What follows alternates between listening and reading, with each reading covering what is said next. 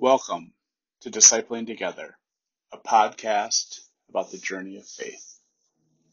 I'm Pastor Dan Foster, a United Methodist pastor serving Amboy United Methodist Church, Grace United Methodist Church in Vernon Center, and First UMC in Winnebago, Minnesota.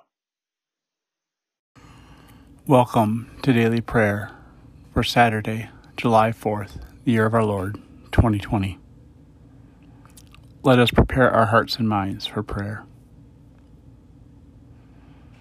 Lord, you have been our help, generation after generation. Before the mountains were born, before you birthed the earth and the inhabited world, from forever in the past to forever in the future, you are God. O God, you will keep in perfect peace those whose minds are fixed on you. For in returning and rest we shall be saved in quietness and trust shall be our strength. A reading from the 145th Psalm. The Lord is merciful and compassionate, very patient and full of faithful love. The Lord is good to everyone and everything. God's compassion extends to all his handiwork. All that you have made, give thanks to you, Lord. All your faithful ones bless you. They speak of the glory of your kingdom. They talk about your power to inform all human beings about God's power and the majest, majestic glory of God's kingdom. Your kingdom is a kingship that lasts forever. Your rule endures for all generations.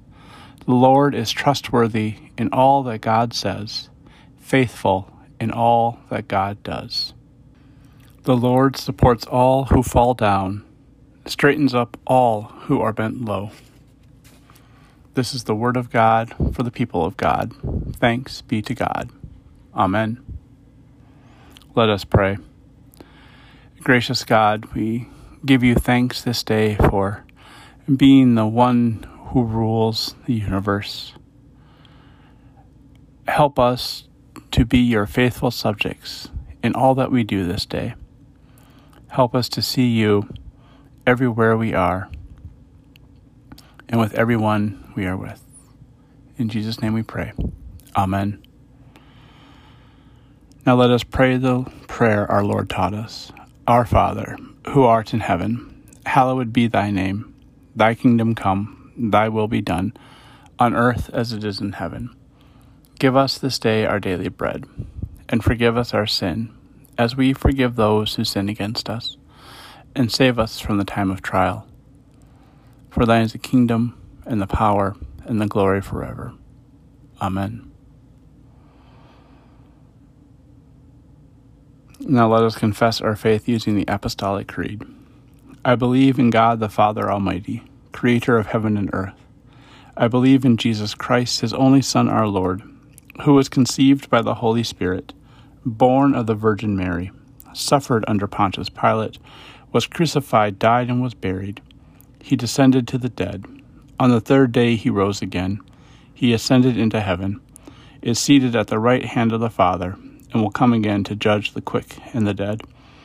I believe in the Holy Spirit, the Holy Catholic Church, the communion of saints, the forgiveness of sins, the resurrection of the body, and the life everlasting. Amen. Lord Jesus Christ, you have come to us just as we are. You have sent us into your world to be your hands and feet. Soften our hearts for your creation, that we may see you wherever we look. Unify our work with your work, as you are unified with God the Father and God the Holy Spirit. Amen. Now go in peace and tend to your daily tasks. Amen.